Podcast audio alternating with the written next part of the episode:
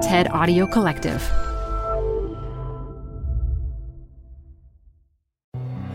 Hi, I'm Ben. I suffer from a condition called writer's block. It strikes when I'm at work. That's why I choose Canva Magic Write. It works fast, generating texts in seconds, thanks to AI. Common side effects include increased productivity, compliments from coworkers, feelings of satisfaction. Now I can say bye bye to writer's block. Ask your boss if Canva Magic Write is right for you at canva.com, designed for work. This episode is brought to you by Progressive. Most of you aren't just listening right now. You're driving, cleaning, and even exercising. But what if you could be saving money by switching to Progressive?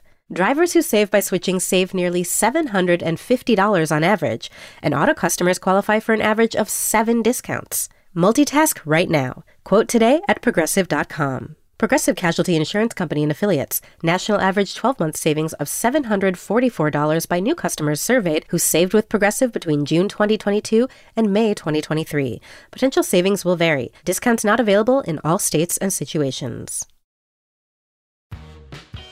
You're growing a business and you can't afford to slow down. If anything, you could probably use a few more hours in the day. That's why the most successful growing businesses are working together in Slack.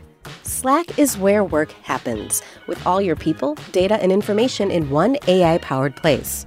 Start a call instantly in huddles and ditch cumbersome calendar invites. Or build an automation with Workflow Builder to take routine tasks off your plate, no coding required. Grow your business in Slack. Visit slack.com to get started. Hey everyone, it's Adam Grant. Welcome back to Rethinking, my podcast on the science of what makes us tick. I'm an organizational psychologist, and I'm taking you inside the minds of fascinating people to explore new thoughts and new ways of thinking. My guest today is Maurice Ashley. He's a chess grandmaster, the first African American ever to earn that title. He's a member of the U.S. Chess Hall of Fame, and he's also a popular commentator and an extraordinary coach. He's the star of the opening of my book, Hidden Potential, where I chronicled how he led an underdog middle school chess team to smash expectations and shatter stereotypes. Since the book came out, one of the most frequent requests I've gotten is for more Maurice. So here he is. Maurice has a book coming out in April, Move by Move, about how to think like a chess player. Every time I talk with him, I end up rethinking some assumptions, and this conversation is no exception. There goes the big AG. Maurice. Looking intense. Trying to. Trying to. it's the hair. Are you are you in a closet? If you want the real sound, you create a closet studio. So that you do sound really good. Let me start by asking you I'd love to have you talk a little bit about your childhood. Your family is extraordinary. And I think it, it's hard for anybody to hear even a little bit about you and your siblings without being amazed and mesmerized. So take me back to the beginning. Well, I'm originally from Jamaica, and I grew up in a household of high achievers. Uh, my brother is a three time world champion kickboxer, and my sister, the baby of the family, is a six time world champion boxer. And she's also in the Guinness Book of World Records for being the oldest person, male or female, that won a boxing title, a world championship title. She did that at the tender age of 49. So we're a pretty competitive household. All three of us are in our respective Hall of Fames for our sport. This didn't happen until much later in life, of course.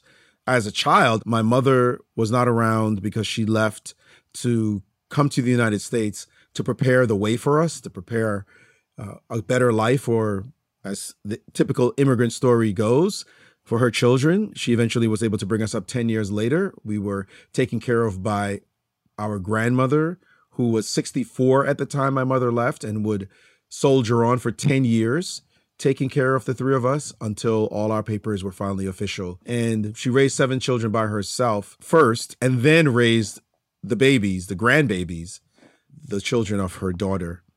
So it was quite a challenge growing up in Jamaica because we lived in serious amount of poverty. The reason why my mother left when she had the opportunity in the first place was because of that. She just wanted greater opportunities for her children. It's, I mean, just extraordinary on so many levels. We've talked a lot about character skills and their importance in success and growth. Uh, what were the character skills that that your grandmother in, instilled in you? She was quite the tenacious woman.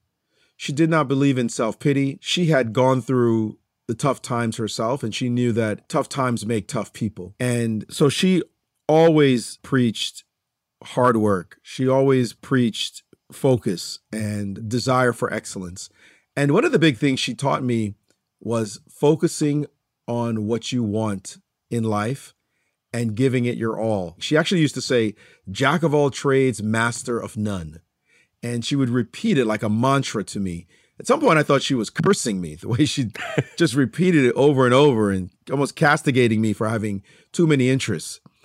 But her goal was to let me understand that focus was essential and a key to success, and that you had to be determined in order to get exactly what you wanted. Was there a moment where that lesson hit home? Absolutely. When I was 33 years old, the biggest day of my life as a chess professional, because I was about to play a game against an international master, Adrian Negulescu from Romania. And if I won that game, I'd be given the title of Grandmaster, which was my biggest dream. And I remember distinctly being home, ironing my shirt to go to the game because the game took place in New York City, where I then lived. And the iron was hanging in my hand when I thought of her words and I realized for the first time as a grown man, it took me all those years to understand that she never meant those words maliciously, that she meant them out of love, that she meant for me to use them as a warning so that I could be as focused as needed to be to be successful. And when I realized that I dropped the iron and started crying because I realized my grandmother was a woman that that cared so much about me and I had treated those words resentfully that somehow I had just seen her in a negative light for saying those words to me. And I let it all out. And it was at that moment that I gained the strength to then go and play the game. And I won the game and finally achieved my dream of becoming a grandmaster. When I think about the meaning of that phrase from everything I know about you and your life, it sounds to me like what she was telling you was look, you have the potential to be very good at a lot of things.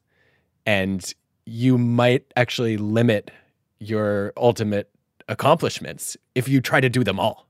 I think that's absolutely right. But that's not the kind of insight that an eight year old or a 10 year old truly understands, right? Unless it's fully explained to you, you get it through the prism of this infantile mind or, or this childlike mind. And that's how I interpreted it. But she understood quite deeply that excellence comes with focus. You could be great at a lot of things. You could have a high IQ. You could be wonderful in many subjects in school, but you need to take one subject at a time if you're going to master it. And in my case, grandmaster it. I've never heard that verbed before. yeah, she she did not know that I would eventually become a chess player.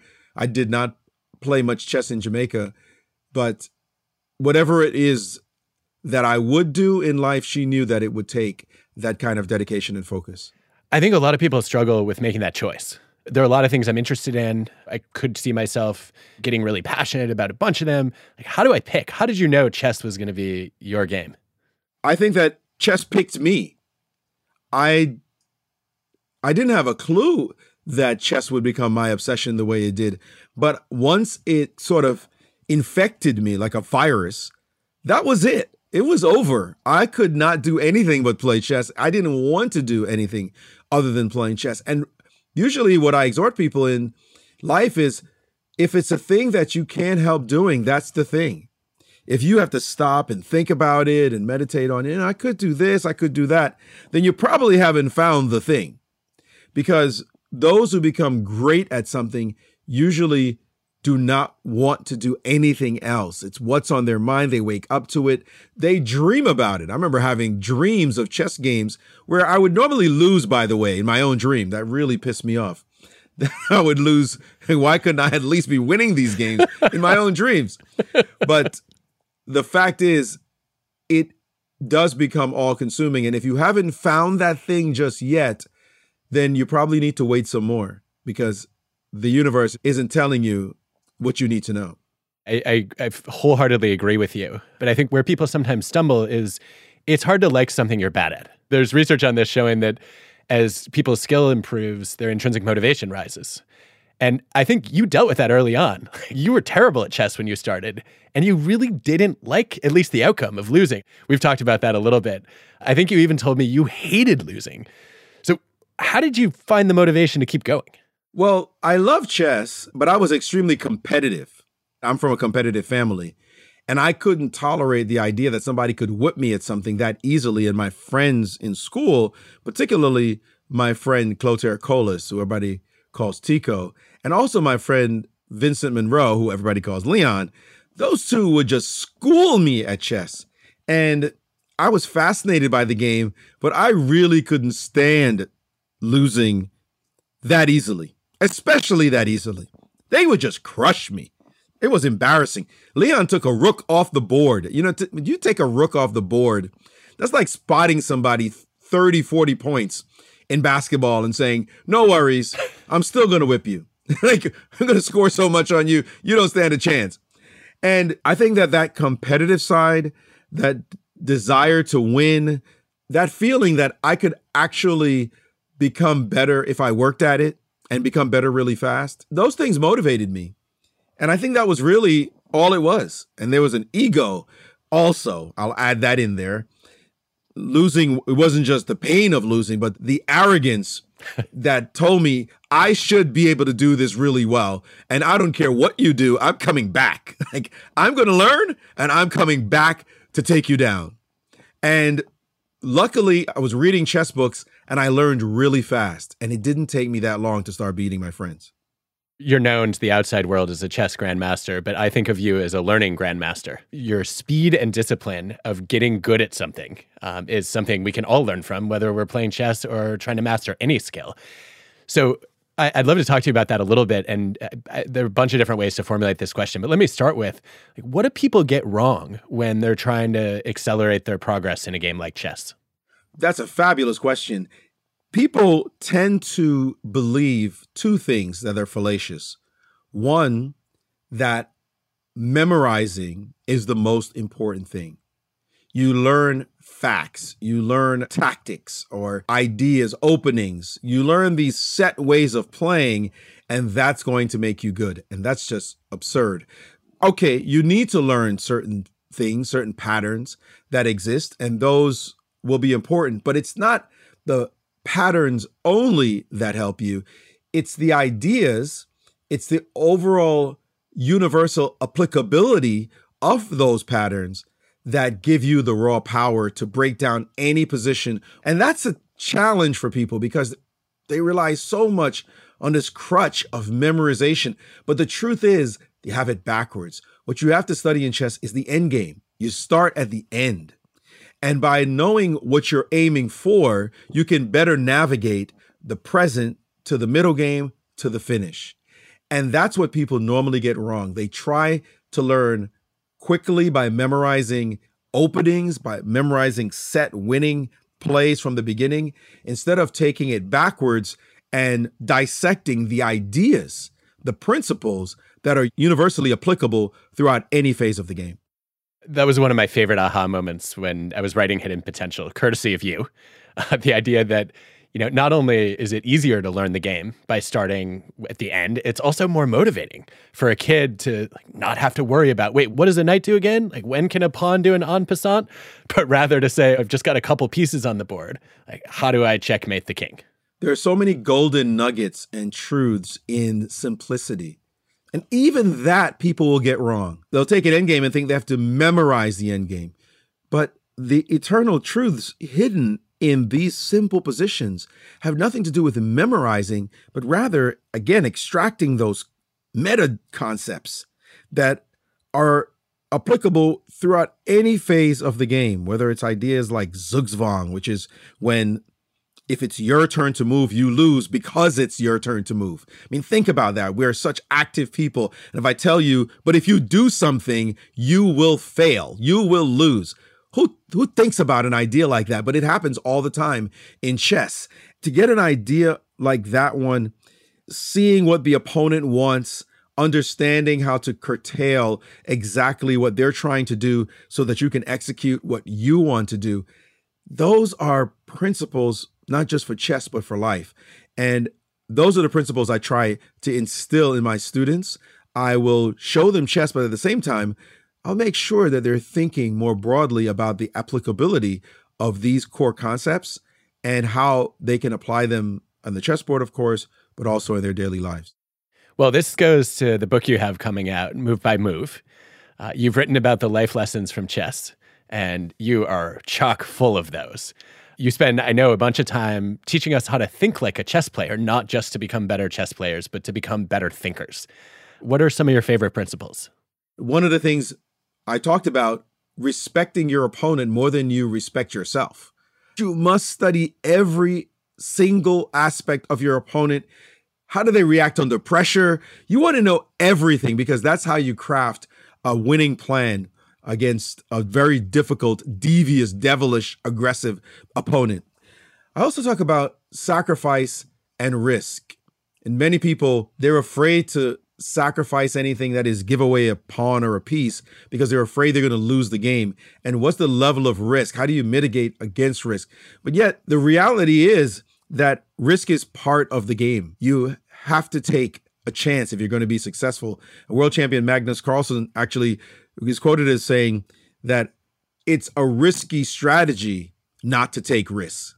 In fact, that's the challenge. Another world champion, Tigran Petrosian, said about sacrifice that people, when they sacrifice something, right, it's like an investment. You invested it. Be patient. Act as though you took that chance. You invested with the opportunity for it to come back and not expecting an immediate return. Maurice, uh, let me jump in there for a second because that, that's totally fascinating. There was a psychologist, Clyde Coombs, who wrote about risk portfolios and the idea that, that people would think about risk in the different domains of their life, similar to a stock portfolio, where, you know, if I'm going to take a social risk and maybe put myself in an uncomfortable situation that might embarrass me, then I'm going to become extra cautious when it comes to physical risk and look nine times before crossing the street and it, kind of balance out the budget that way. And I think what, what you're saying here is that if you take all the decisions in, in your life and you take zero risks, that is risky because you don't have a balanced portfolio. It's a beautiful way of putting it. And I think that's related to the next principle that is the power of mistakes. We so eschew mistakes in life, we avoid them like the plague. And chess players understand that mistakes are our greatest teachers. We embrace our mistakes. We want to know what exactly is the nature of the error that I made and why is it that I made it? What is it in me that I don't understand, that I seem to repeat over and over again? What's that pattern that can teach me to use this error and be, have it be a springboard for future growth and success? And in this way, your mistake is your greatest teacher. And I think just most people don't realize, like for us as chess players, we're recording all our games. So we can see the mistakes, we can stack games against each other and go, okay, I keep doing this over and over again. And that's huge. I think a lot of people struggle with with emotion regulation in that situation. They catch a mistake, especially if they made it multiple times or if it seems like a really dumb error and they start to feel embarrassed. They're disappointed. They're wallowing in regret. They might even be ashamed of themselves. It's so easy as a psychologist to say, but there's a functional theory of emotions that says we evolved to feel these things to get us to pay attention and learn so we do better next time. That's your teachable moment. So as soon as you've ex- extracted the lesson, the emotion is irrelevant. But the emotion just doesn't go away for a lot of people. So how, how do you manage that? A lot of chess players, especially very gifted ones, who were prodigies when they were young, who the game came easily to them. No worries. It was just start beating kids and their parents started saying all these great things. Oh, my child is so gifted at chess. And you hear all this positive feedback that makes you feel so good. Well, sooner or later, those extremely gifted children start meeting other extremely gifted children. And when they do battle, it's not so easy anymore. You start losing games when you usually were winning all the time. And those kids are not good, many of them, at emotional regulation. now they have to deal with for the first time the frustration, uh, the embarrassment, the shame, and mommy and daddy not saying, "Oh, you're so good." Now they're saying, "Oh, it's okay. You'll win the next time." it really is resiliency. Is what it's about. It's recognizing that it's not the end of the world, and for some that it doesn't come as easily to somebody like myself who got my head handed to me when I was a kid at, chess. That was a good thing because I didn't have this necessarily big view of myself as a chess player. I had an ego as as a thinker and a, and a student, but as a chess player, I understood that okay, I'm not that good, but I'm going to get better. And as I got better, the feedback was, "Oh, look at this. I sucked at first, but now I'm getting better. I'm beating people that I wasn't able to beat before. This seems like a thing I can do." And at every single level, I would do that any friend who beat me, I said, okay, thanks for the information. I'll be back. Support for the show comes from Brooks Running. I'm so excited because I have been a runner, gosh, my entire adult life. And for as long as I can remember, I have run with Brooks running shoes. Now I'm running with a pair of Ghost 16s from Brooks. Incredibly lightweight shoes that have really soft cushioning it feels just right when I'm hitting my running trail that's just out behind my house. You now can take your daily run in the better than ever Go 16. You can visit brooksrunning.com to learn more. Canva presents stories to keep you up at night. It was an ordinary workday until The Singapore presentation is at 3 a.m. the office was shocked. But That's when we sleep. Maya made it less scary with Canva. I'll just record my presentation so Singapore can watch it anytime. Record and present anytime with Canva presentations at canva.com. Designed for work. I've got a bunch of rapid fire questions for you. You're a pro at these. I actually I, I created a longer than usual list just for you. So, are you ready? Yes. All right. What is the biggest misconception that people have about what it takes to be a great chess player? You have to be super freaking smart. And in fact, there's so many chess players who are not that bright. I hate to say, but That's reassuring to the rest of us. You've been known to hustle people in the park. You can win multiple chess matches blindfolded at the same time. Is that a skill or is it a parlor trick? it's definitely a skill. And you develop it by working your tail off over and over again at chess. And sooner or later, the board is just a, a feature locked in your brain. That immediately makes me think about the Queen's Gambit. What did you think of it? the book itself was very well written, Walter Tevis's book, and they had two prominent players who were always uh, looking for every single detail, making sure it was on point. Garry Kasparov and Bruce Pandolfini. In their hands, the chess was fabulous. Usually, chess in movies have basic errors that drive us crazy, make me want to pull my hair out, and I have none left. So they did it. They did a great job, and the story was absolutely fantastic. Uh, what's the most underrated character skill for chess? intuition, just raw intuition. How much we just flow. The move just comes to your mind. You don't calculate, you don't look 20 moves ahead. You just know what to do right now and you go with it. I have to do a quick follow up on that one because it surprised me at first. And then all, all of a sudden it hit me chess is a stable game. And that's where we know intuition is reliable. When I think about the science of intuition, you can't trust intuition if you're a stockbroker because the market is constantly changing. You can trust it if you're a firefighter because there's a limited number of ways that a building can burn and you've built up all those patterns in your mind and chess is like that, right? You can rely on the patterns of the past to predict the future and your subconscious is probably both more sophisticated and faster at recognizing those patterns than your your conscious reflection is. You said it perfectly. This kind of decision making allows us to play chess at really fast speeds, the stability you're talking about, where we'll play blitz chess, which is five minutes per side, or my favorite, which is bullet chess, which is one minute to play the entire game. I mean, one minute on the clock, 60 seconds to play the entire game. And you're watching pieces just zip across the board at light speed. And the best players can make 80 moves, 8 0 in 60 seconds. And think about that. That's wow. Insane. Just absolutely absurd. But that requires a super refined intuition within a space, of course, of stability, as you described. You have a children's book coming out on the life changing magic of chess. What do you want parents to take away about how to get their kids excited about the game?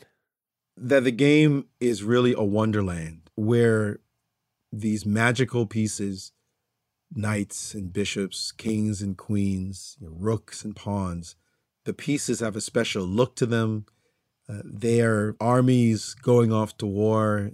It's this battleground, but at the same time, it's a fairy tale. Every single time a new story gets told with a different ending and kids just love it. And so we should not be so concerned about the child winning at the game as much as them just enjoying the process of playing and learning more and more about how to think, how to approach problems, how to lose, how to win gracefully as well. It's has this really transformative effect on the young mind and that's my main purpose and message for this book. A few other lightning questions. One is what's the worst advice you've ever gotten? I was told by a hustler in the park that I should keep my rating low intentionally so that I could play in lower rated events and win them and win the money that was available, the prize that was available. This is a technique we call sandbagging. And I remember hearing this advice and instantly thinking, I'm trying to become a grandmaster and you're asking me to depress my rating so that I could win money. And my quick response was just a hard get out my face. People want to win and think they value winning and the rewards from winning so much that the entire process of becoming better, the journey towards excellence, it doesn't excite them. Or they realize that there's so much loss involved that why do that when you can, in the meantime, pick up some bucks and and win some tournaments? I just embrace the process of trying to get better and recognizing that part of it is losing. And for me, losing is learning. Do you have a book recommendation for us? You know what's a really good book? Just for the joy of it, the fun of reading, and the world that it inhabits, is a book called The Turk. Don't know it. It's a book about this automaton that was created by Wolfgang von Kempelen in the 1750s, 1760s. And he basically was a hoax. The thing was not actually playing chess, but it had a human inside the machine. But it's such oh, a was this the original Mechanical Turk? The Mechanical Turk, exactly. It is so amazingly written. And you get a sense of just how amazing the world was in the late 1700s, the early 1800s, at the time of the industrial age, and the relationship to the mechanization at that time that terrified people about how the world would change as a result of these machines. And really, essentially presaged our time, this time when now AI is about to take over. It is so well written, so brilliant that that's a, a book that I most recently enjoyed of the many books that I am always reading. What's a question you have for me? This was asked by by Neil deGrasse Tyson when he interviewed me. And I got this one spectacularly wrong. I had the opportunity to ask a brilliant question and I acted reflexively just like you're asking me to do right now. And and so that's one of the things that I do when something happens to me. I reflect back on my mistake and I say, if I get that second chance, I will pause. I respect and support that decision. It, you know, it's interesting. It, it, dovetails a little bit with something you said earlier about uh, the struggles that prodigies have as they level up, which is you are very quick on your feet, and I think that that makes it easy for you to to respond with something that sounds compelling to the audience um, but to your point, may not be your best effort. What you're basically saying is that I BS well. no, that's not what I said. I mean, and it's true. It's true. I can have so fast on my feet. You're right, but it may not be my best effort. So I want to save that one. I am sorry. Save I want to save that one so that I ask you a great question. Saved. We'll land on it. I definitely want to talk about AI. And obviously, I think chess probably foreshadowed a lot of where we are now in a way that, that few other domains did. Um, you've been right at the center of that for decades. Uh, I know you even called some of the the epic man versus machine matches. Maybe to set the stage a little bit for what I'm most curious about. I think one of my takeaways from watching what Deep Blue, am I remembering correctly? Yes, that's correct.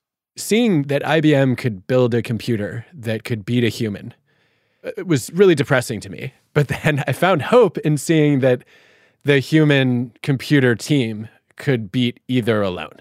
And I bet there's a lot that we can learn from that about effective co-piloting now that all of us have access to generative AI tools that could potentially make us smarter. So would love to just hear you riff a little bit about like what are, what are the lessons from computers mastering chess and humans learning to work with computers that that apply to all of us. People were genuinely terrified when they were considering this match and thinking about a match between a human and a machine, given that humans dominated machines at chess for so long. In fact, the headline for Newsweek at the time was The Brain's Last Stand. Literally, this epic battle. No pressure, Garry Kasparov, but you are the defender of humanity at this moment in time.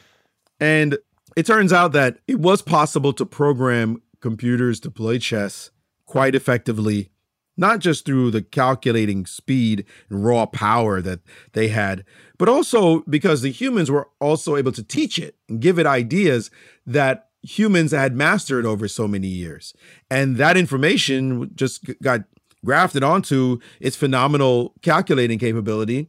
So we should have seen the writing on the wall instead of pretending that we were just going to be the smartest chess playing entities in the universe forever. I had an argument with a grandmaster, Raymond Keene, about this after Garry Kasparov lost. And he thought that this kind of engine competition, computers playing against each other, would become the norm. That chess fans wanted to see perfect chess. And as such, we would now rely on the computers to do it. And I was looking at him like he had three eyes. Like, what are you talking about? Because I knew that humans want to crush other humans. We want to trash talk our friends. We don't care if the chess moves are perfect. Sure, there can be mistakes. It's okay. We just want to win against another human. And history has played that out. We know the kinds of things that that we need to operate in our space that the AI does not as yet. And I say as yet because they're fast in coming, but for now we can co-pilot, we can show it or maybe we can use it to give us great ideas, to generate great ideas, but it is up to us to decide which ones will be the most effective. Yes, I, I love the way you put that. W- one of the things I've noticed so far is that AI is terrible at coaching. Terrible. you you ask for advice on anything, and so far tools like Claude and ChatGPT give you the most banal, trite suggestions you could possibly think of. And I think this is where there's still a great human advantage. In addition to being a grandmaster chess player, you are also a world class coach. And I want to close our conversation today by maybe bringing some of your coaching genius to the table. One of the things I, I was so impressed by about your coaching approach, and I imagine this has been your parenting approach too, is is the way that you scaffold. You do the initial instruction and then you take the support away so that you know kids, players get to learn their own independent sense of responsibility and skill. How do you gauge when it's time to take the support away and kind of let them go on their own?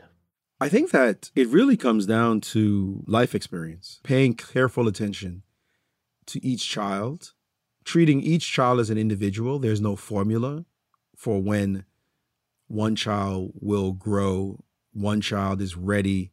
It's just having lived long enough, and I've lived long enough now and coached enough and made enough mistakes in coaching to know that every child is different, every child is special, every person is unique and you have to look slowly and think about them first. Always think about them first, not what is the magic for you, but what is the the key to unlocking their greatest potential. And as long as you are very mindful of the other and you let yourself get out the way as best you can, you'll have the best chance to be a good coach. I think what most people would ex- expect intuitively happened in reverse for you. So I think a lot of people would say you become a chess grandmaster and then you're ready to be a great coach and take a group of kids who are undertrained and underexperienced to a national championship. You did it backward. You became a world class coach on your way to becoming a grandmaster. And I have come to believe that that's actually a better strategy, that you should teach what you want to learn, that you should coach what you want to refine. I'm curious to hear your reaction to that and what impact coaching had on your own development as a player. That's an interesting point. I might push back in terms of necessarily having this as the formula that you you start with teaching first. I think it very much depends on the person. Part of what was good for me was that I was not that good at chess right away. If I was a phenomenal prodigy, then I probably would be chasing the grandmaster title and not think about coaching. But because I wasn't that good, I had to go through the process of learning to get better. And I had to work at it and I had to study as many books as I could. And I didn't have a coach that was guiding me. So it took years for me to really know what was garbage to look at versus what was the best books to read, to really distill the best advice from everything that I was reading and hearing and experiencing. And so I think that because I wasn't a prodigy and because I started chess at 14, it helped further accelerate my understanding and my ability to explain to others what it takes to get better at chess. And it then so happened that it helped me too along the way. But I think that someone who is a prodigy after they've become a grandmaster, they'll see a lot of insights as well. And if they just get out of their own way, then they can share these insights with others. I like it. I like it. I think that's a nice middle ground. It's consistent with the systems dynamics ideas of equifinality and multifinality. Many paths to one end. Also, the same path can take you to multiple ends. Okay, I, will trust you since I have no idea what you just said. But said- we'll probably edit that out. So, okay, last question. I've been thinking a lot about what teachers and coaches can learn from you if they're not in chess. It's not always easy to think about like, how do I teach the end game if, you know, if I'm teaching geometry or how do I coach the end game if I'm working with a debate team? Like how how would you think about reimagining education based on what you've learned as a chess expert? I think it is easy to do that actually. Because a lot of times kids don't understand why they're learning things. Like, why am I learning algebra? There seems to be no reason to learn about these sine waves. And if you're learning trigonometry and a squared plus b squared equals c squared, who cares? What is what is the significance of any of this, right?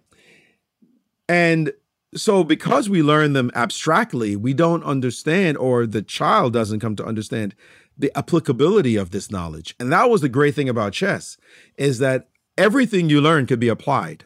Everything. There's not a single wasted bit of knowledge. I have a niece who was taking a physics class and she got a 41 on the first test and a 41 on the second test. And the midterm was on the way. And she said, Uncle, I need to pass this test. We were driving in the car and she had all these formulas on uh, acceleration and distance and and mass and the whole nine velocity and she had to graph things and when we were in the car driving i said okay she had her graph paper in her hand and i said it was raining and i said graph the rain and i said we're going to start three stories high so let's call it 30 meters and she had the distance 30 meters and then she realized that acceleration was the acceleration of gravity so she had her 9.8 meters per second squared, if I remember my acceleration numbers correct. And and so suddenly she saw that in the world around her, these concepts that she was learning could be applied. And we did that. We did it with passing cars. We did it with cars that weren't passing. They were just going at our speed. So she understood that acceleration was zero relative to us. And the light went off in her mind. And would you believe it? She came back on her midterm and got an 82. Wow. exactly 41 plus 41 that she had gotten from the first two exams. And then she told me all her friends wanted me to teach them physics. So the point is that everything we learn has some kind of correlative value in life.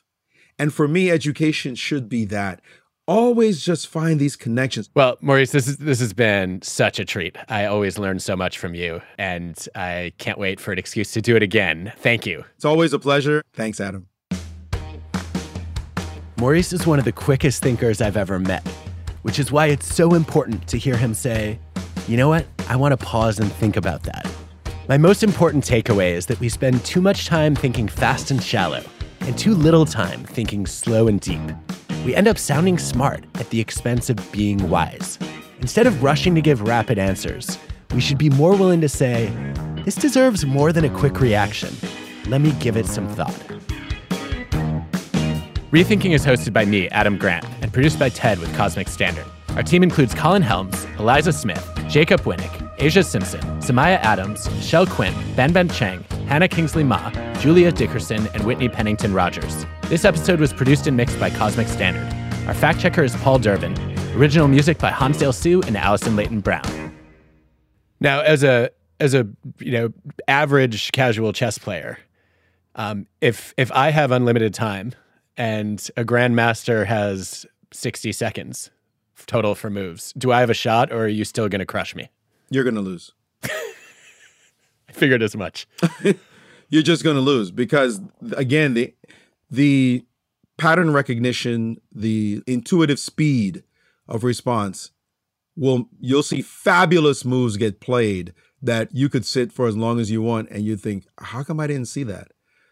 Because the the patterns just instantly jump to the grandmaster's mind. I, I look forward to losing that one when we finally meet in person.